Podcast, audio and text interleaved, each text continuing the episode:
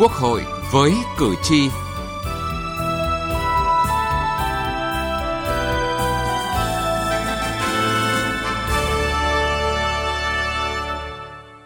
Thưa quý vị và các bạn, việc đảm bảo tỷ lệ đại biểu nữ trong các cơ quan dân cử không chỉ đáp ứng yêu cầu về cơ cấu đại biểu mà sẽ đảm bảo cho việc tham gia quyết định các chính sách liên quan đến phụ nữ, trẻ em, bình đẳng giới, các vấn đề xã hội.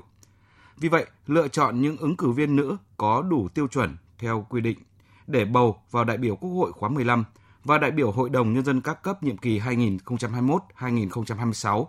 có ý nghĩa vô cùng quan trọng. Chương trình Quốc hội với cử tri hôm nay đề cập nội dung này.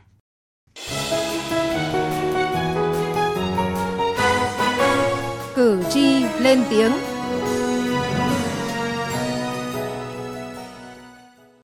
Thưa quý vị và các bạn, theo nghị quyết số 559 của Hội đồng Bầu cử Quốc gia về việc công bố danh sách chính thức những người ứng cử đại biểu Quốc hội khóa 15 theo từng đơn vị bầu cử trong cả nước, nữ ứng cử đại biểu Quốc hội khóa 15 toàn quốc có 393 nữ, trên tổng số 868 người đạt 45,3%, tăng 6,3% so với khóa 14.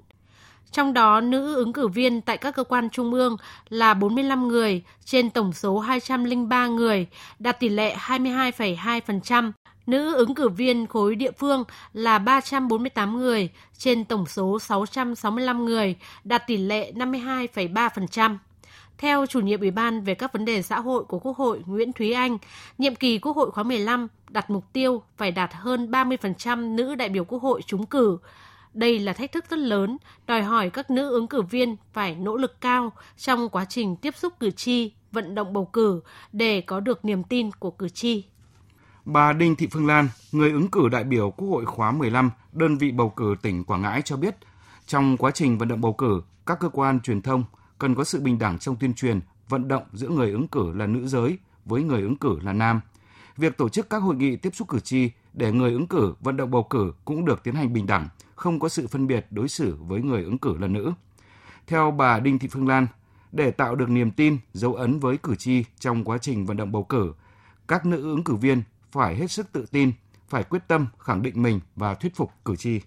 kế hoạch rồi tổ chức thực hiện tại các địa phương chuẩn bị rất là chu đáo nên rất là thuận cho các ứng cử viên trong quá trình đi vận động á cử tri thì người ta được thông tin về các ứng cử viên thì rất là đầy đủ này. Thuận lợi trong việc nghiên cứu quá trình hoạt động cũng như là khả năng hoạt động của từng ứng cử viên đó. Thì trong mỗi chương trình hành động thì mỗi ứng cử viên đều phải xác định là vai của mình là nữ này vai của mình là trẻ này ngành của mình là ngành gì này gắn với chức năng nhiệm vụ và cơ cấu của từng ngành từng ứng cử viên đấy thì xây dựng chương trình hành động. Cử viên nữ chủ động trong cái việc xây dựng chương trình hành động để mà trình bày và thuyết phục cử tri bầu cho mình. Thì cũng tin tưởng là trong cái nhiệm kỳ này thì cái tỷ lệ uh, nữ ứng cử viên đại biểu quốc hội sẽ được uh,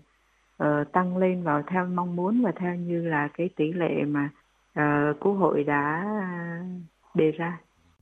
Theo luật sư Nguyễn Thị Kiều, đoàn luật sư thành phố Hà Nội, trong kỳ bầu cử đại biểu Quốc hội khóa 15 và đại biểu Hội đồng Nhân dân các cấp nhiệm kỳ 2021-2026, yếu tố quan trọng để các nữ ứng cử viên được cử tri tin tưởng, lựa chọn là bản thân các nữ ứng cử viên phải thực sự tin tưởng vào bản thân, vào truyền thống vẻ vang của phụ nữ Việt Nam, vào chủ trương của Đảng và Nhà nước trong việc ủng hộ, tăng cường phụ nữ tham gia vào hệ thống chính trị quốc gia. Nữ giới à, cần phải tham gia vào Quốc hội và Hội đồng Nhân dân để tạo ra một cái quyền lực mềm trong trong một cái lĩnh vực nó rất là khô cứng là lĩnh vực chính trị. Nhưng mà nếu mà nữ giới tham gia thì có những cái à, cái cách à, thể hiện, cái cách tham vấn, chất vấn hay là đưa ý kiến nó đúng cái bản chất của nữ giới, nó mềm mại nhưng mà nó cũng thể hiện cái sự quyết đoán, nó cũng làm cho cái màu sắc của chính trị nó cũng đa dạng hơn rất nhiều tăng tỷ lệ nữ đại biểu Quốc hội cũng như đại biểu Hội đồng Nhân dân không chỉ là yêu cầu của Đảng, Nhà nước, mà còn là mong muốn của giới nữ, của cả xã hội. Bà Lê Thị Thu, Hội Liên hiệp Phụ nữ cho rằng chất lượng không có một cái đại biểu nào mà đại diện cho nữ tốt bằng chính nữ chính giới nữ. Nó cho nên họ phải tự tin để nhận lấy cái trách nhiệm về mình. À, bởi vì những tôi biết là những cái ứng cử viên nữ này thì họ cũng đã công tác ở hệ thống đảng hệ thống chính quyền hoặc là hệ thống tổ chức chính trị xã hội. Nó, và họ cũng đã có những cái trải nghiệm ở những cái tổ chức đó. Họ cũng đại diện tiếng nói cho nữ giới ở những cái tổ chức đó. Và họ hiểu hơn hết à, nữ giới chúng ta mong muốn cần cái điều gì. Và nếu họ tự tin thì họ sẽ nỗ lực họ quyết tâm để biến những cái mong muốn của nữ giới đại diện cho giới mình để trở thành hiện thực. Quốc hội là cơ quan quyền lực nhà nước cao nhất, Hội đồng Nhân dân là cơ quan quyền lực nhà nước ở địa phương. Tỷ lệ nữ tham gia vào các cơ quan quyền lực này có ý nghĩa đặc biệt quan trọng. Mức độ tham gia của nữ giới trong các cơ quan quyền lực nhà nước sẽ bảo đảm các chính sách được hoạch định, ban hành và thực thi đáp ứng tốt hơn nhu cầu phổ quát của các tầng lớp xã hội. Từ nghị trường đến cuộc sống. Thưa quý vị và các bạn, Quốc hội khóa 14 2016-2021 là nhiệm kỳ đầu tiên Việt Nam có nữ chủ tịch Quốc hội và 26,7% đại biểu là nữ. Trong các nhiệm kỳ Quốc hội, các nữ đại biểu Quốc hội luôn thể hiện trí tuệ, tài năng và bản lĩnh của người phụ nữ tiêu biểu, đại diện cho tiếng nói của nhân dân. Các nữ đại biểu Quốc hội ở bất kỳ cương vị, cơ quan công tác, địa phương nào đều cố gắng học tập nâng cao trình độ, trao dồi bản lĩnh, rèn luyện kỹ năng, phấn đấu giữ vững phẩm chất người đại biểu nhân dân, gần gũi, gắn bó với cử tri, phản ánh được tâm tư, nguyện vọng của cử tri đến với Quốc hội. Những đóng góp của họ đã góp phần hoàn thiện hệ thống pháp luật, chính sách quyết định những vấn đề quan trọng của đất nước, tạo sự đồng thuận trong xã hội, đem lại hiệu quả tích cực trong phát triển kinh tế xã hội, đảm bảo quốc phòng và an ninh của đất nước nguyên Phó Chủ tịch Thường trực Quốc hội Tòng Thị Phóng khẳng định. Các nữ đại biểu Quốc hội tham gia ngày càng tích cực trong các hoạt động của Quốc hội, tiếp tục khẳng định bản lĩnh và trí tuệ của người đại biểu nhân dân. Có hàng trăm lượt ý kiến phát biểu của nữ đại biểu Quốc hội, góp ý vào các báo cáo trình Quốc hội, các dự án luật trong các phiên thảo luận, tại các phiên chất vấn được tổ chức tại kỳ họp Quốc hội và các phiên họp của Ủy ban Thường vụ Quốc hội. Lần đầu tiên, có nữ đại biểu Quốc hội thực hiện quyền sáng kiến lập pháp. Nghiên cứu vai trò của nữ đại biểu Quốc hội trong sự phát triển của Việt Nam giai đoạn 2026-2021 do Trường Đại học Khoa học Xã hội và Nhân văn thuộc Đại học Quốc gia Hà Nội, chương trình phát triển Liên Hợp Quốc tại Việt Nam và các đối tác đồng thực hiện cho thấy nam đại biểu Quốc hội chủ động hơn trong việc tiếp xúc với cử tri.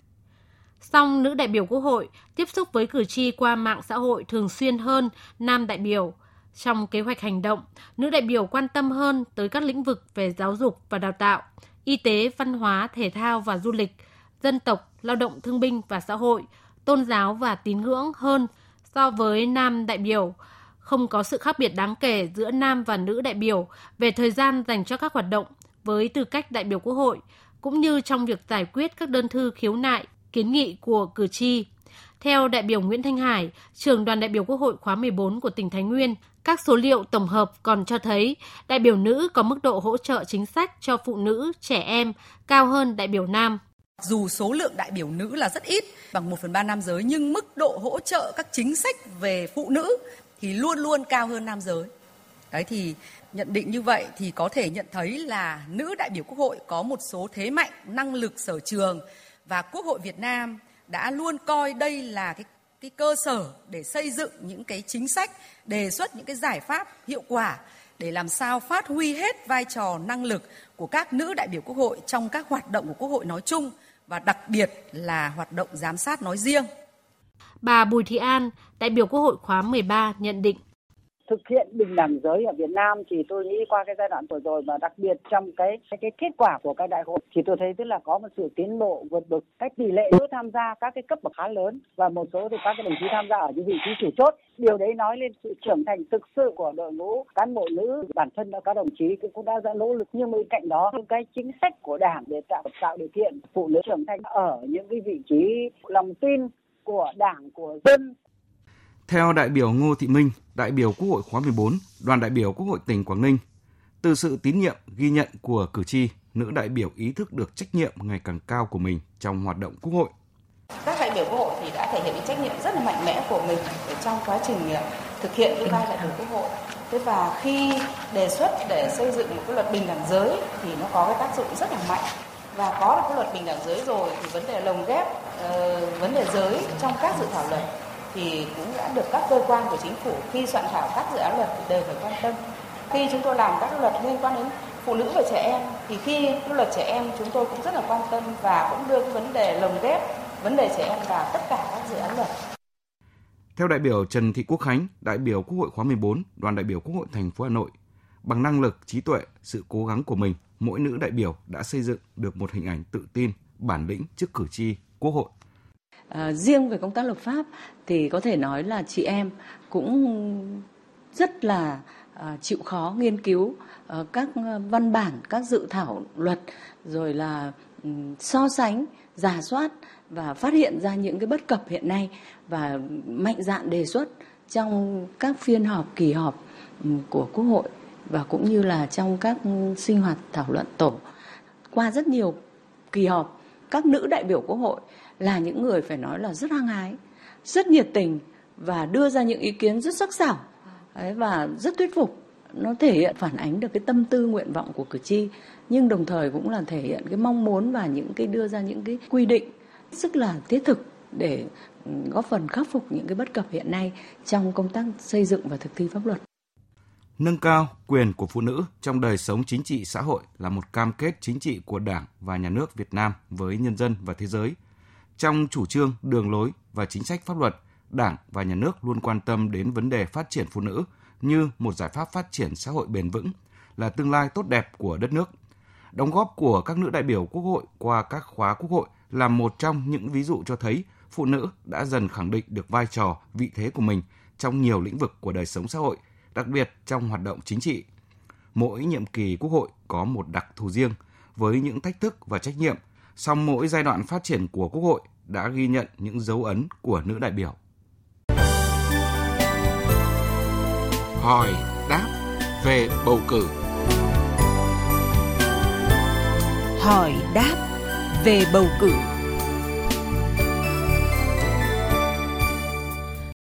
Thưa quý vị và các bạn, chỉ còn gần 2 tuần nữa là đến ngày bầu cử đại biểu Quốc hội khóa 15 và đại biểu Hội đồng Nhân dân các cấp nhiệm kỳ 2021-2026. Vậy sau ngày bầu cử này, việc công bố kết quả bầu cử, danh sách những người trúng cử và xác nhận tư cách của người trúng cử sẽ được tiến hành như thế nào? Việc giải quyết các khiếu nại về kết quả bầu cử được thực hiện ra sao? Đây là những nội dung được luật sư Nguyễn Ngọc Lan, đoàn luật sư thành phố Hà Nội giải đáp cụ thể trong chuyên mục hỏi đáp về bầu cử hôm nay. Bây giờ xin được nhường lời cho biên tập viên Đỗ Minh trao đổi cùng luật sư Nguyễn Ngọc Lan. Thưa luật sư thì việc công bố kết quả bầu cử, danh sách những người trúng cử đại biểu Hội đồng nhân dân các cấp nhiệm kỳ 2021-2026 thì được tiến hành vào thời điểm nào? Đối với cả Hội đồng bầu cử quốc gia thì sẽ căn cứ vào các cái biên bản kết quả của cuộc bầu cử trong cả nước để công bố kết quả bầu cử và danh sách những người trúng cử đại biểu Hội đồng Nhân dân cấp tỉnh chậm nhất là ngày 12 tháng 6 năm 2021. Ủy ban bầu cử ở tỉnh, thành phố trực thuộc Trung ương căn cứ vào biên bản tổng kết cuộc bầu cử, công bố kết quả bầu cử và danh sách những người trúng cử đại biểu Hội đồng Nhân dân cấp tỉnh. Chậm nhất là ngày 2 tháng 6 năm 2021. Còn đối với cấp huyện, quận, thị xã thành phố trực thuộc tỉnh được công bố chậm nhất là cũng là chậm nhất là ngày mùng 2 tháng 6 năm 2021. Và như vậy chúng ta thấy Ủy ban bầu cử ở xã, phường, thị trấn thì sẽ căn cứ vào cái biên bản kết quả bầu cử đại biểu Hội đồng Nhân dân ở cấp xã để công bố cũng chậm nhất là ngày mùng 2 tháng 6 năm 2021. Thời hạn giải quyết khiếu nại về kết quả bầu cử thì được quy định như thế nào ạ? Thời hạn à, khiếu nại về kết quả bầu cử đại biểu Quốc hội được gửi đến Hội đồng bầu cử quốc gia, chậm nhất là 5 ngày kể từ ngày công bố kết quả à, bầu cử đại biểu Quốc hội. Còn đối với cả đại biểu Hội đồng Nhân dân thì cũng là chậm nhất 5 ngày kể từ ngày công bố kết quả bầu cử đại biểu Hội đồng Nhân dân. Hội đồng bầu cử quốc gia thì sẽ phải có trách nhiệm sau khi mà nhận được cái khiếu nại này, thì sẽ phải có trách nhiệm xem xét, giải quyết các khiếu nại về kết quả bầu cử đại biểu Quốc hội trong thời hạn là 30 ngày kể từ ngày nhận được đơn khiếu nại. Và Ủy ban bầu cử thì có trách nhiệm xem xét để giải quyết đối với những khiếu nại về đại biểu Hội đồng Nhân dân thì cũng trong thời hạn là 20 ngày kể từ ngày khiếu nại. cái quyết định giải quyết khiếu nại của Hội đồng bầu cử quốc gia, Ủy ban bầu cử sẽ là quyết định giải quyết cuối cùng. Luật sư cho biết là cái việc xác nhận tư cách người trúng cử đại biểu Quốc hội khóa 15, đại biểu Hội đồng Nhân dân các cấp nhiệm kỳ 2021-2026 thì được thực hiện như thế nào? Căn cứ vào cái kết quả bầu cử đại biểu Quốc hội khóa 15, kết quả giải quyết khiếu nại tố cáo liên quan tới cái người trúng cử đại biểu Quốc hội này, thì Hội đồng bầu cử quốc gia sẽ tiến hành xác nhận tư cách của người trúng cử đại biểu Quốc hội khóa 15, cấp giấy chứng nhận đại biểu Quốc hội khóa 15 cho người trúng cử và báo cáo với Quốc hội khóa 15 về kết quả xác nhận tư cách đại biểu Quốc hội tại kỳ họp đầu tiên của Quốc hội. Và căn cứ vào kết quả tổng kết bầu cử đại biểu Hội đồng Nhân dân nhiệm kỳ 2021-2026 ở cấp của mình, kết quả giải quyết các khiếu nại à, liên quan tới đại biểu Hội đồng Nhân dân này, thì Ủy ban bầu cử của cấp tỉnh sẽ tiến hành xác nhận tư cách của người trúng cử đại biểu Hội đồng Nhân dân nhiệm kỳ 2021-2026 của cấp mình và cấp giấy chứng nhận đại biểu Hội đồng Nhân dân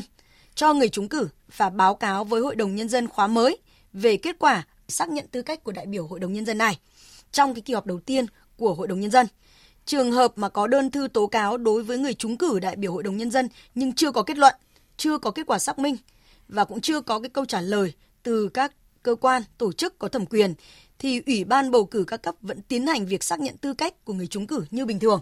căn cứ theo các cái điều kiện à, thực tế và trường hợp mà cơ quan chức năng đã có kết quả kiểm tra khẳng định người trúng cử đại biểu Hội đồng Nhân dân có vi phạm và bị xử lý kỷ luật với hình thức khiển trách,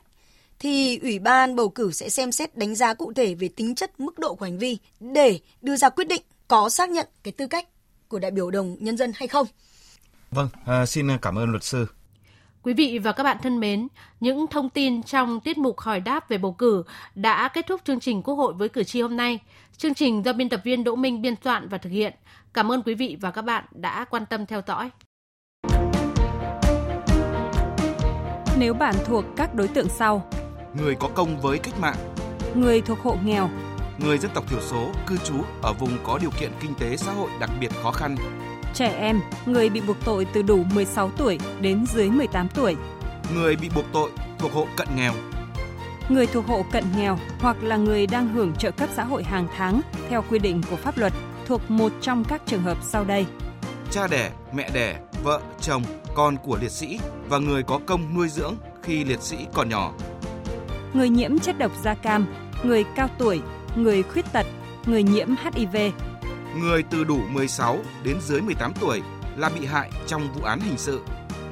Nạn nhân trong vụ việc bạo lực gia đình, nạn nhân của hành vi mua bán người theo quy định của luật phòng chống mua bán người. Bạn không phải trả tiền, lợi ích vật chất hoặc lợi ích khác để được giúp đỡ pháp luật thông qua hình thức hướng dẫn đưa ra ý kiến, giúp soạn thảo văn bản liên quan đến tranh chấp khiếu nại vướng mắc pháp luật, hướng dẫn giúp các bên hòa giải, thương lượng, thống nhất hướng giải quyết vụ việc, bào chữa, bảo vệ quyền và lợi ích hợp pháp trước các cơ quan tiến hành tố tụng, công an, viện kiểm sát, tòa án. Đại diện người tố tụng trước các cơ quan nhà nước có thẩm quyền khác. Mọi khó khăn vướng mắc bạn gặp phải về pháp luật trừ lĩnh vực kinh doanh thương mại, hãy đến Trung tâm trợ giúp pháp lý nhà nước nơi bạn cư trú tại 63 tỉnh thành trên cả nước để được giúp đỡ pháp luật miễn phí. Danh sách tổ chức thực hiện trợ giúp pháp lý và người thực hiện trợ giúp pháp lý được đăng tải trên cổng thông tin điện tử Bộ Tư pháp theo địa chỉ https 2 gạch chéo gạch chéo moz.gov.vn và trang thông tin điện tử của Sở Tư pháp. Hoặc hãy gọi về Cục Trợ giúp pháp lý, Bộ Tư pháp theo số điện thoại 024 627 39641 để được hướng dẫn cụ thể.